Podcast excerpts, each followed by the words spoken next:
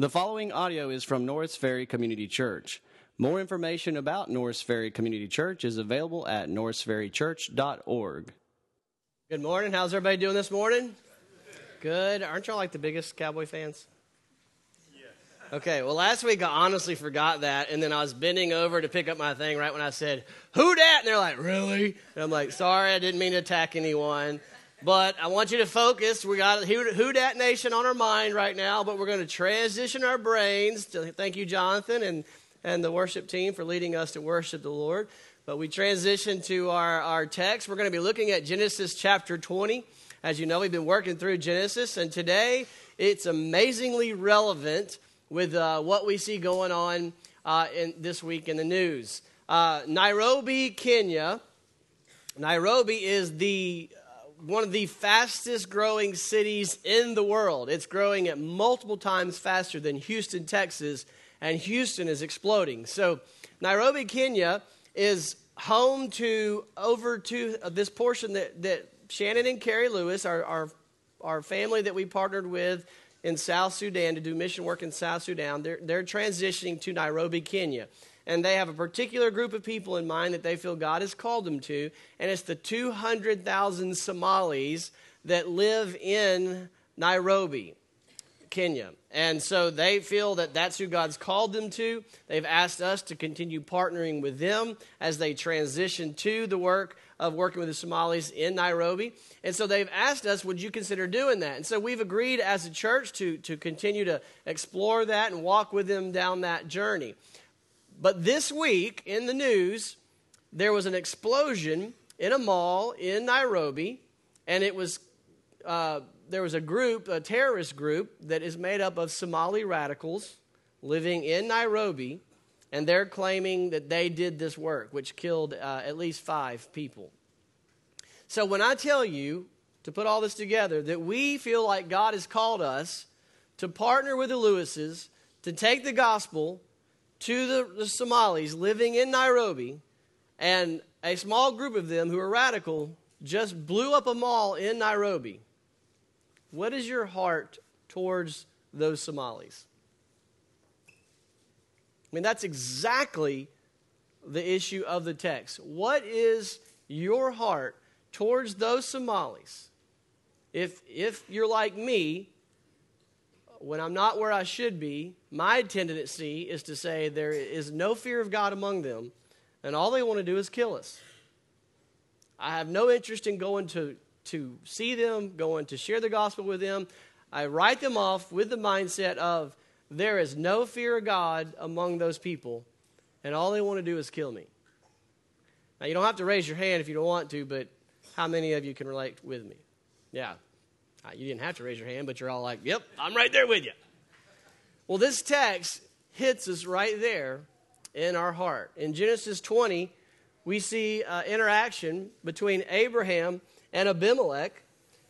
And I, my prayer is that the Lord would, would work on our hearts this morning, that He would give us a heart to embrace our calling to spread the gospel of grace from neighbors to nations and that we would not write off any people group because we've predetermined what they're like and, and that we've prejudged that, that there is no fear of God among them.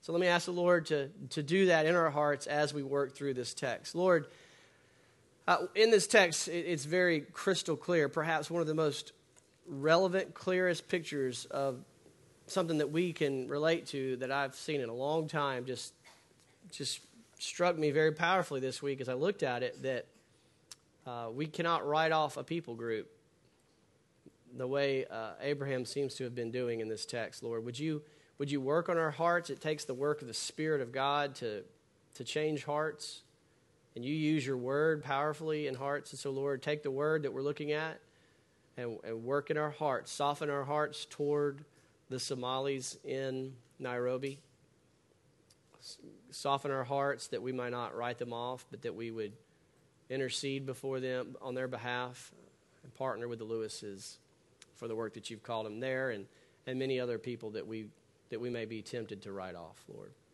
We pray this in the, the holy name of Jesus. Amen. All right, so we're going to work through chapter 20. We're going to, we're to look at three things. We're going to consider the people of this narrative, we're going to consider the prejudice that we see in this narrative, and finally, we're going to consider the prayer that is in this narrative. First of all, the people. Look at verse 1, chapter 20, verse 1. It says, From there, Abraham journeyed toward the territory of the Negeb and lived between Kadesh and Shur. So the author mentions these specific geographic references that our brain kind of goes, I don't, I don't read that. I don't even know. Half time I can't pronounce it, and I sure don't know where it is. Well, with good resources, you can find out. This means that, they, that Abraham and Sarah are in the land of the Philistines. They're not in the promised land, they're still outside the promised land. They're in the land of the Philistines. And as the Genesis narrative has been, the story of Genesis been, has been developing, that means we are in the nations. You have the promised land and then you have the nations. And we'll untangle that a little more. But here we see he's in the Philistine, the land of the Philistines, as he's journeying. And then it says something very interesting out of nowhere. Verse 2 says, And Abraham said Sarah, of Sarah his wife, She's my sister. And Abimelech, king of Gerar, sent and took Sarah. Now, does this sound familiar? Anybody, anybody like, okay, I, have seen this before. I've heard this before. If you've been with us in our study of Genesis, this is the exact same thing that happened in Egypt. Abraham and Sarah left the promised land, went into Egypt because of the famine, and the king says, Hey, uh, let me have your wife. Or who is this woman, this beautiful woman? And Abraham says, Yeah, you can take her. She's my sister. And she says, Yeah, he's my brother. And so the king takes Sarah into the family, into the household. God strikes him with a plague, and the king says, Whoop, something wrong here. Get this woman out of here. Y'all leave. And he blesses them with all kinds of blessings material possessions, cattle. They go back to the promised land, blessed all the more for their lying and scheming. Right? Makes a whole lot of sense, right? Okay, so we come, and it's like, okay, well, they left, uh, basically left the Sodom and Gomorrah area, and now they're heading to Gerar. And what do we see? Well, here they go again. She's my sister. Worked pretty good last time. Let's do it again. And Abimelech takes, Gerar, takes uh, Sarah into his household. And so what we see is the pattern has developed. Old habits are hard to break. In fact, in the narrative, we are told out of Abraham's own mouth, well, this is what we just decided. This is what we're going to do as we travel around these foreign lands, we're just going to do this thing where she says, I'm her brother, and I say she's my sister. Well, that's exactly what, we're, what they're doing. But as we look at the people, we want to say, how is the narrative presenting them? Are they presenting these two? Who are the people involved, and how are they presented in a positive light or not so much a positive light? So, in this group, we're going we're to group it into two types of people. You've got two groups of people. You've got Abimelech and the Philistines, and they are representative of what the Bible calls the nations. Everyone outside the people of God are called the nations. Now, where did these nations come from?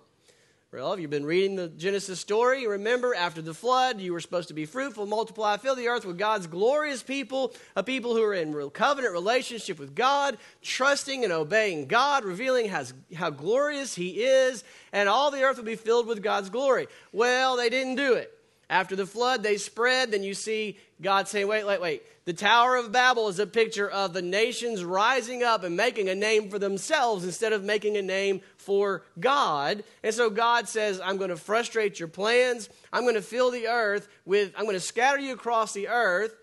But it's not yet what I want because they're not out there making a name for themselves. For, for God, they're making a name for themselves. And so the nations are pictured as the people all over the earth who are not giving God the glory. They're giving themselves glory. They're all about themselves and building a name for themselves. And from those people, what did we see happen in Genesis around chapter 12, 13, 14, 15? God called one out of the nations, Abram, and his wife Sarai, and he said, Come to this land which I'm going to give you. I'm going to make you a nation of people, which means a bunch of people living in a specific territory of land, living by a specific set of laws. God says, From the nations, I'm going to bring Abraham, I'm going to bless him, and I'm going to do that so that he can be a blessing back to all those nations. And so God's plan is to fix the problem. His mission is to restore paradise. His mission is to scatter his glory all across the lands. And now, how's he going to do that? Through his people, who he pulls out of the nations, saves them, and sends them back to the nations. That's one people group here, represented by Abimelech, the people of the Philistine area. They are the nations who need God's glory. Now, the other people in the story are Abraham and Sarah and his people. They are known as the covenant people of God. God has brought them to himself, entered into covenant with them, blessed them in order that they may bring God's blessings to all the nations.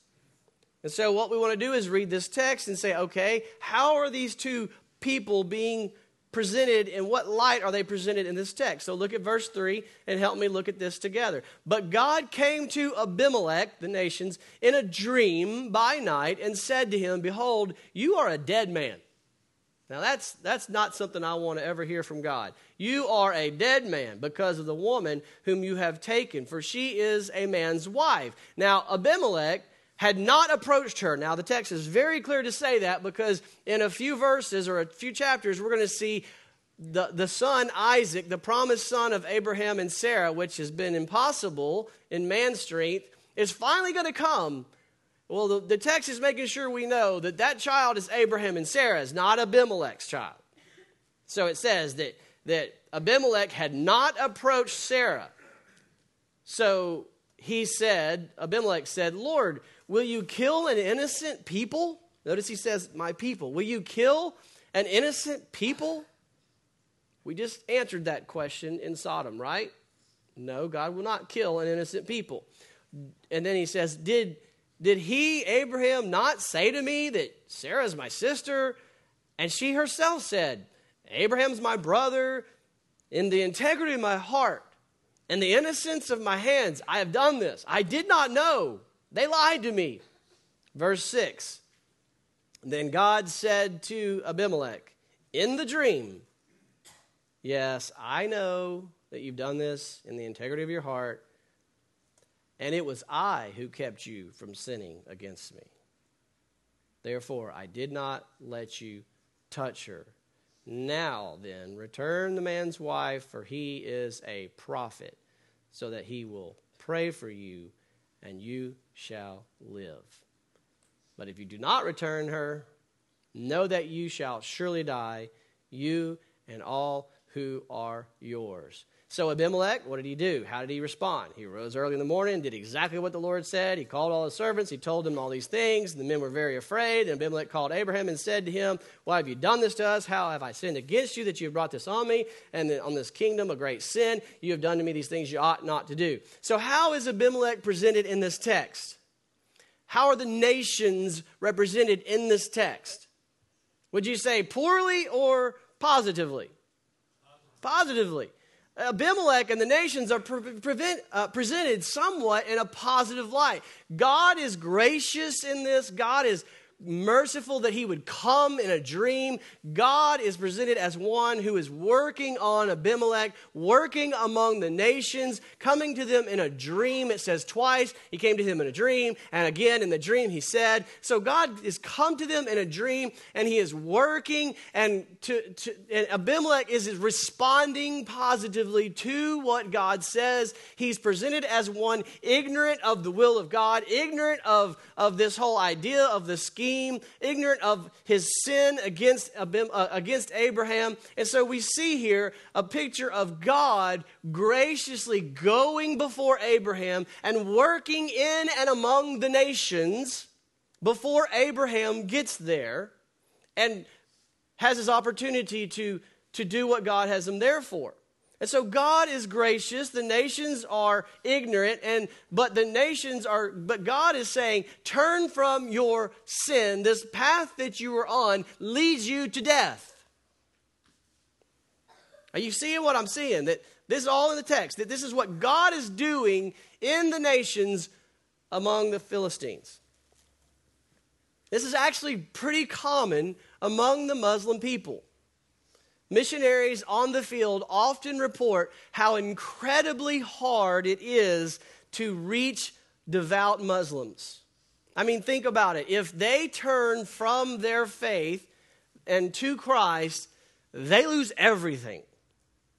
Not, not a small deal. Some of them may lose their life, and all of them, just about, would lose their family, their family business, their inheritance. They are treated as if you do not exist. You were never born if they turn and trust Christ. So it is incredibly challenging work to take the gospel to devout Muslims. And so what we see is God seems to have a pattern of working a little bit beyond what we think of as normative.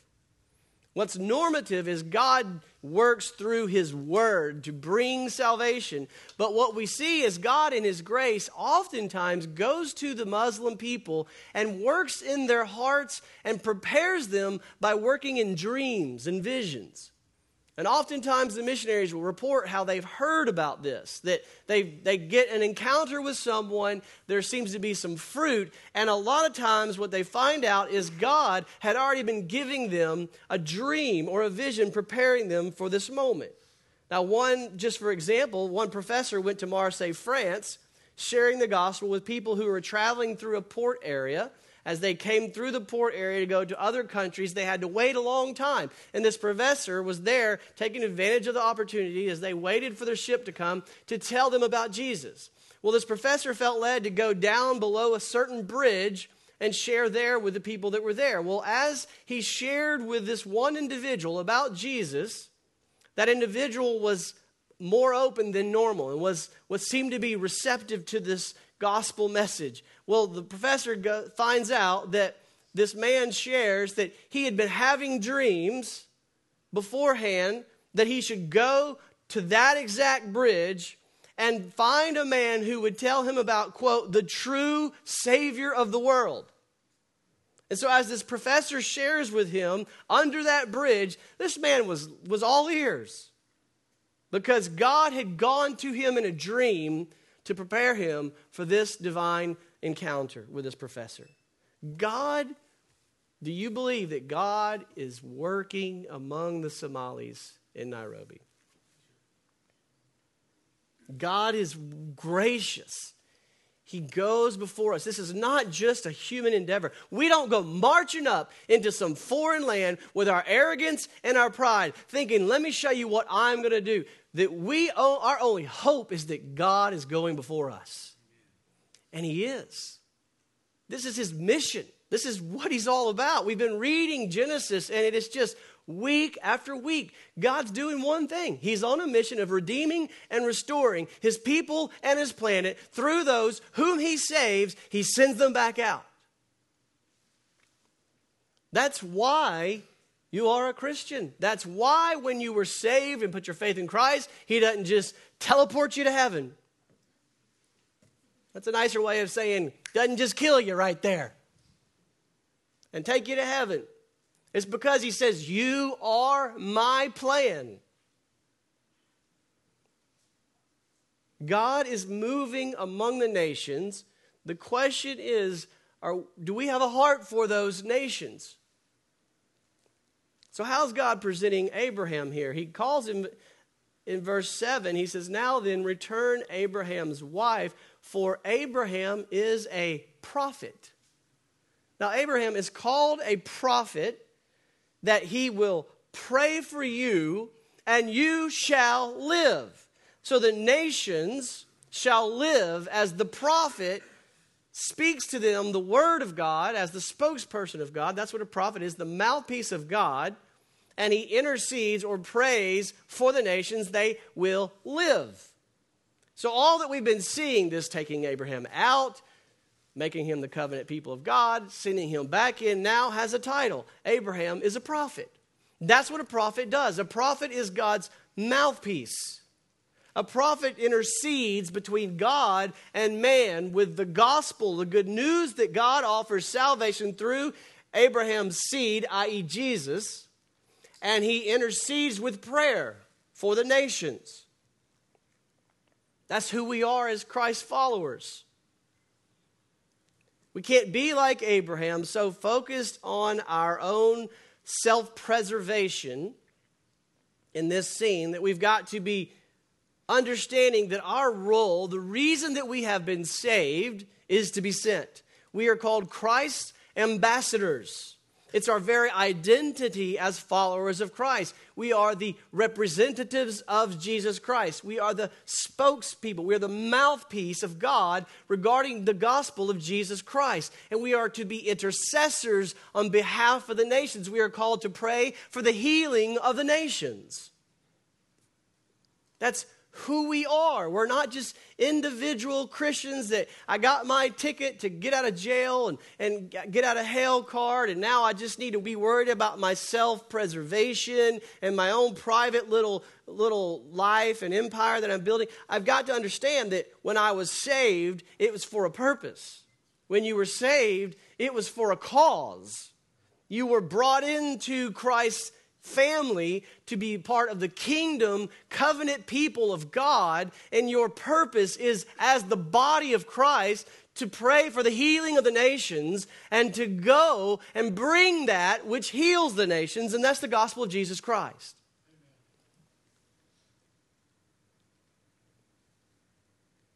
So, how does Abraham do as a prophet? How is he presented as we look at the people in this narrative? I would say Abraham's not looking too good. Abimelech seems to be doing what the Lord says, but Abram and Sarah are just presented scheming. And my favorite line is they're just stumbling and bumbling through. Verse 9 Abimelech called Abram and said to him, What have you done to us? How have I sinned against you that you have brought on me and my kingdom a great sin? You have done to me things that ought not be done. Is Abimelech correct? Yeah. So here you have the, the nations who need the gospel telling the prophet of God, the representative of God, why are you sinning against me? Not a good thing you want to hear when you're on the mission field. Not a good thing you want to hear from your neighbors when you're trying to reach them for Christ or you're not trying to reach them for Christ, but the way you relate to them. You don't want to forget who you are and what your purpose is. That God has called you to live above reproach so that you have the ability to speak the gospel to them. Your life is a testimony, but it's all setting the way for you to speak and open your mouth and speak Jesus. And Abraham's response, honestly, he comes across petty, sad, making excuses. He says, Why have you done this to me? And then in verse 12, Abraham says, Well, I mean, she is my half sister. Like, why'd you say she's my sister? Eh, she's my half sister? The daughter of my father, though not the daughter of my mother. And then she became my wife. That's just wrong. I don't understand all that. Verse 13. And when God caused me to wander from my father's house, that's just something we came up with. Sarah and I said that whenever we go out into these nations, you just need to tell everybody, you're my brother. So it's not like I really lied to you. That's just this thing we do. That's just this thing we do because we're trying to make sure no one gets hurt. And I mean, kind of, she, I mean, I kind of told you the truth. She is my half sister. I mean, this is just not a model of how to represent God among the people. So here we have God's hero that we think of Abraham as the hero, right? We think he's the hero of the story, he's the hero of our faith. But why? God's the hero of the story. And God, the hero of the story, is using Abraham and Sarah, though they are just like us. They're stumbling and bumbling. And we tend to think that those missionaries, the people who are going to reach the, the Somalis, in Nairobi are not like us. They're better than us. They're just different. They're just missionary type and they're just super spiritual. And you're just like, ah, that's not me. That's someone else. No, I'm telling you, it's you. And it's me. I mean, we're just ordinary people like Abram and Sarah. We mess up all the time. We stumbling and bumbling through life, and keep the old habits are hard to break. That's just what we do. That's just my personality. That's just my disposition. And so that's not me. I'm not a missionary. Yes, you are. God's called you to this church, and if God's called you to this church, God's called this church to partner with the Lewises to reach the Somalis in Nairobi, so that means you are a missionary to Nairobi.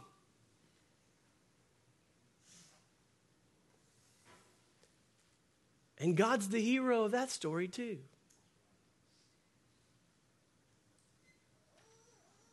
But this causes us to do a heart check. Abraham is presented as the reluctant prophet. Why have you done this? Well, I mean, I, I don't know. It's just what we do. In verse 10, we see the prejudice that's in his heart. Here's what's at the root problem. Verse 10 Abimelech said to Abraham, Why did you, what, what, what exactly did you see that you did this thing? I mean, this is just an incredible two verses here. It's like we've been looking at these passages that are just nations. The scope has been nations, and now we got two men. One man saying to the other, What did you see that led you to do this to me? And Abraham said, I, I did it because I thought there was no fear of God at all in this place. And, and I thought they'll kill me because of my wife. Why, why won't you go to Nairobi? Because I thought there was no fear of God in that place, and they're just trying to kill me. That's prejudice. What is prejudice? Prejudice, we all that word is thrown around. It's not a political. This is simple. Prejudice is preconceived judgment about a people. That's all it is. It's predisposed, preconceived. Why, why would Abraham prejudge Abimelech and the Philistines? Why would Abraham say, There's no fear of God among those people? They just want to kill me. Why? Why would Abraham do that? Think about it. Okay, where'd that come from? Because everyone up to this point in the nations was trying to kill him. What? What I'm telling you is, he has reasons based on life experiences that is tempting him to assume that what happened from those people is going to happen with those people. That's prejudice. Prejudice comes from a very, you feel justified. Every one of them always treats me this way, and so they're all that way. He just came out of Sodom. They were wicked. There was no fear of God there, and they did need to be judged. And so that's the way all the nations are. And so right after that, we have this narrative no, that's not how all the nations are. God is working in among the nations. Do not prejudge anyone or their people group.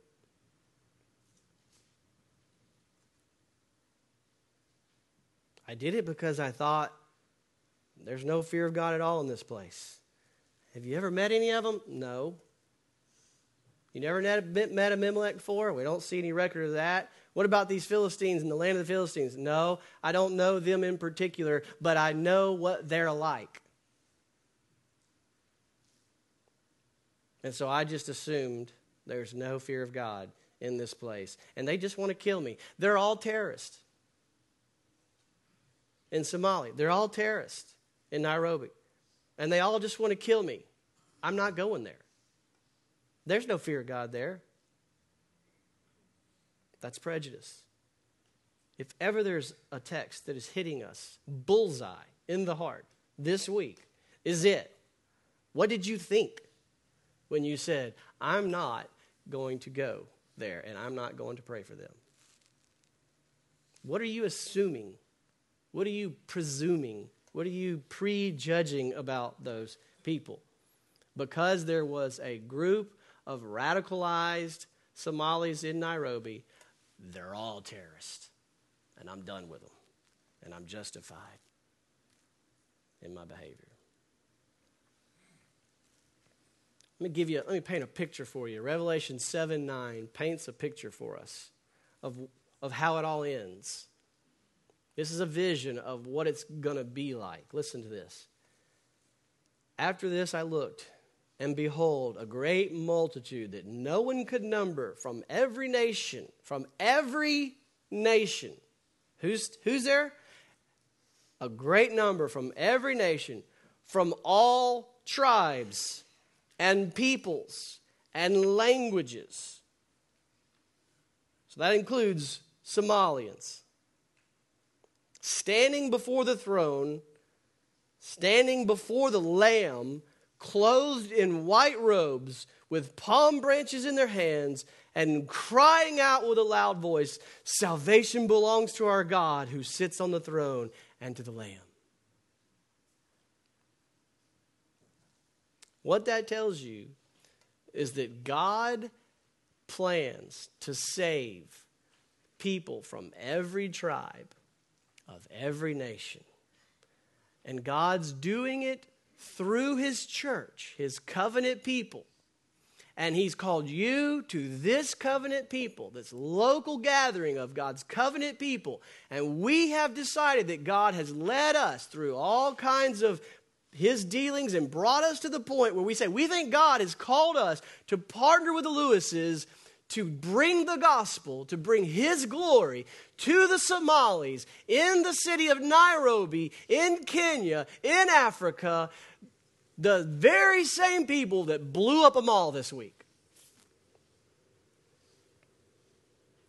There are people in that group that God already plans will be your brothers and sisters in Christ. They'll be standing at the throne with you. Guess what? The throne's not going to look just like Southeast Shreveport. Around the throne's going to be all kinds of people speaking all languages, all to the glory of God our Savior. And you're going to go, I prayed for them. Look, I prayed, we prayed for them. Those are Somalis. God used us. Or will you say that? That leads us to the prayer. Let's consider the prayer we see in verse 14 through 18. Abimelech took sheep and oxen. I mean, this is just a ridiculous picture of God's extravagant grace to Abraham and to everybody. So Abimelech took sheep and oxen and male servants and female servants and gave them to Abraham and returned Sarah his wife. This is rewarding bad behavior. I mean, you, you, just keep scheming and stumbling and blumbling, and God just keeps blessing despite you. Here, take all these material possessions, take them. God has granted Abraham and Sarah favor among these people.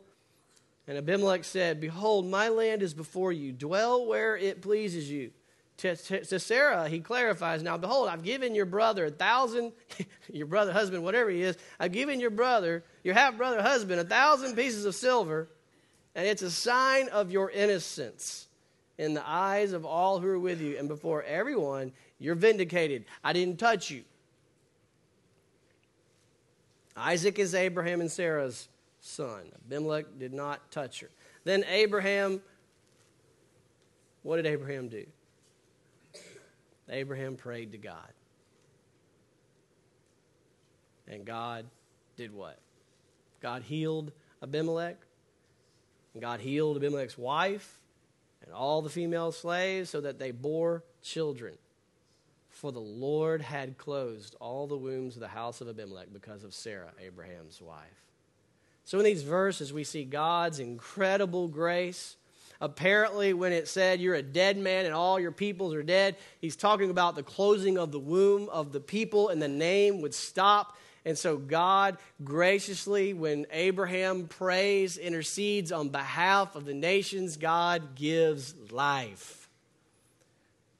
But Abraham prayed to God. Think about it for a minute.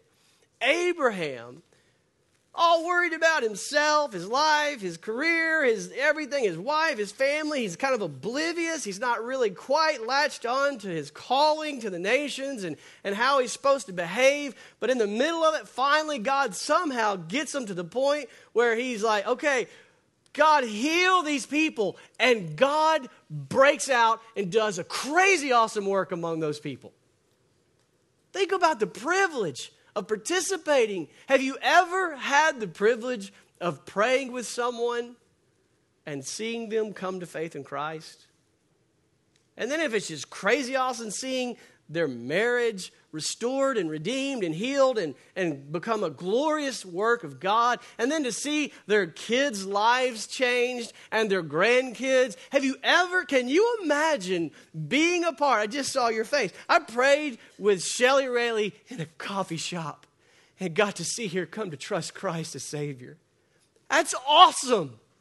No greater joy than to be able to pray with someone to come to faith in Christ. What did I do so brilliant? Nothing. She just called me. I need to talk. We had coffee, and she's like, I want to trust Jesus. I'm like, okay, let's do it. Have you ever had that privilege? Well, are you praying for anybody? Can you imagine if we, as the covenant people of God, started praying now, God, give the Somalis in Nairobi crazy dreams about yourself. Just move powerfully among them while the Lewises are getting trained in Tanzania in the language. Man, God, when, when they show up to Nairobi, let them just be what in the world is going on? God has been moving among them before he gets there. What if we prayed that and then we get a chance? Maybe a handful of us get to go and we get to see, oh my goodness, God is moving. People are getting saved. I don't know if God will do that. It may be a long, hard road, but he just might. He just might give us the blessing of seeing a powerful movement of God if we will pray and we will go. How awesome would that to be a part of that? It would be so incredible. Abraham prayed to God, and God healed.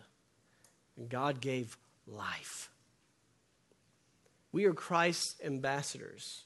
We are called to take the glory of God from neighbors and nations, and the key to that is praying that God work before us. Have you written off the Somalis because of what happened this week?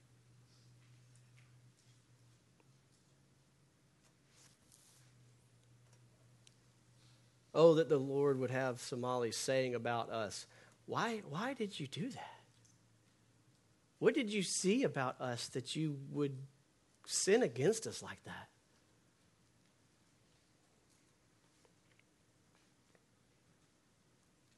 Are you willing to pray for the Lewises to reach the Somali Muslims in Nairobi, Kenya?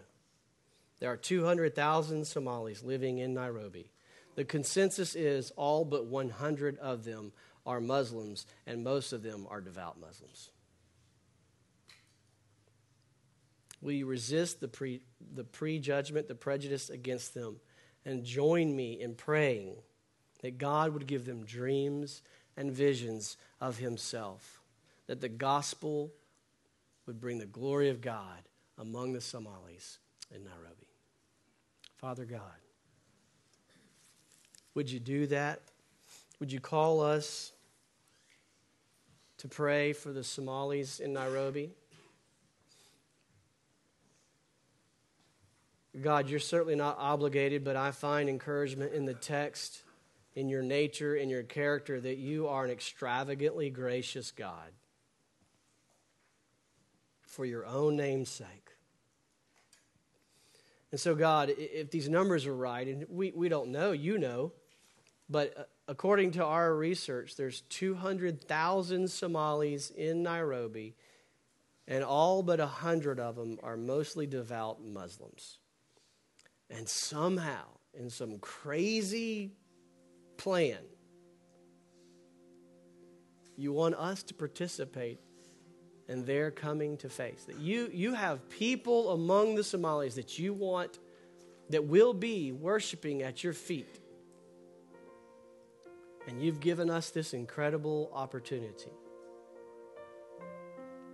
Make us a people of prayer. Call some of us out to actually go and support the Lewises, but make all of us a people of prayer in our community groups, in our personal lives, in all sorts of ways. Lord, help us to pray that you will prepare the hearts of these particular Somalis. Work in them through visions and dreams, whatever you choose, and help us to bring the gospel of Jesus Christ to them so that you can save and bring life. It's all for your glory. Thank you for listening to audio from Norris Ferry Community Church located in Shreveport, Louisiana. Feel free to make copies of this message to give to others, but please do not charge for these copies or alter the content in any way without permission.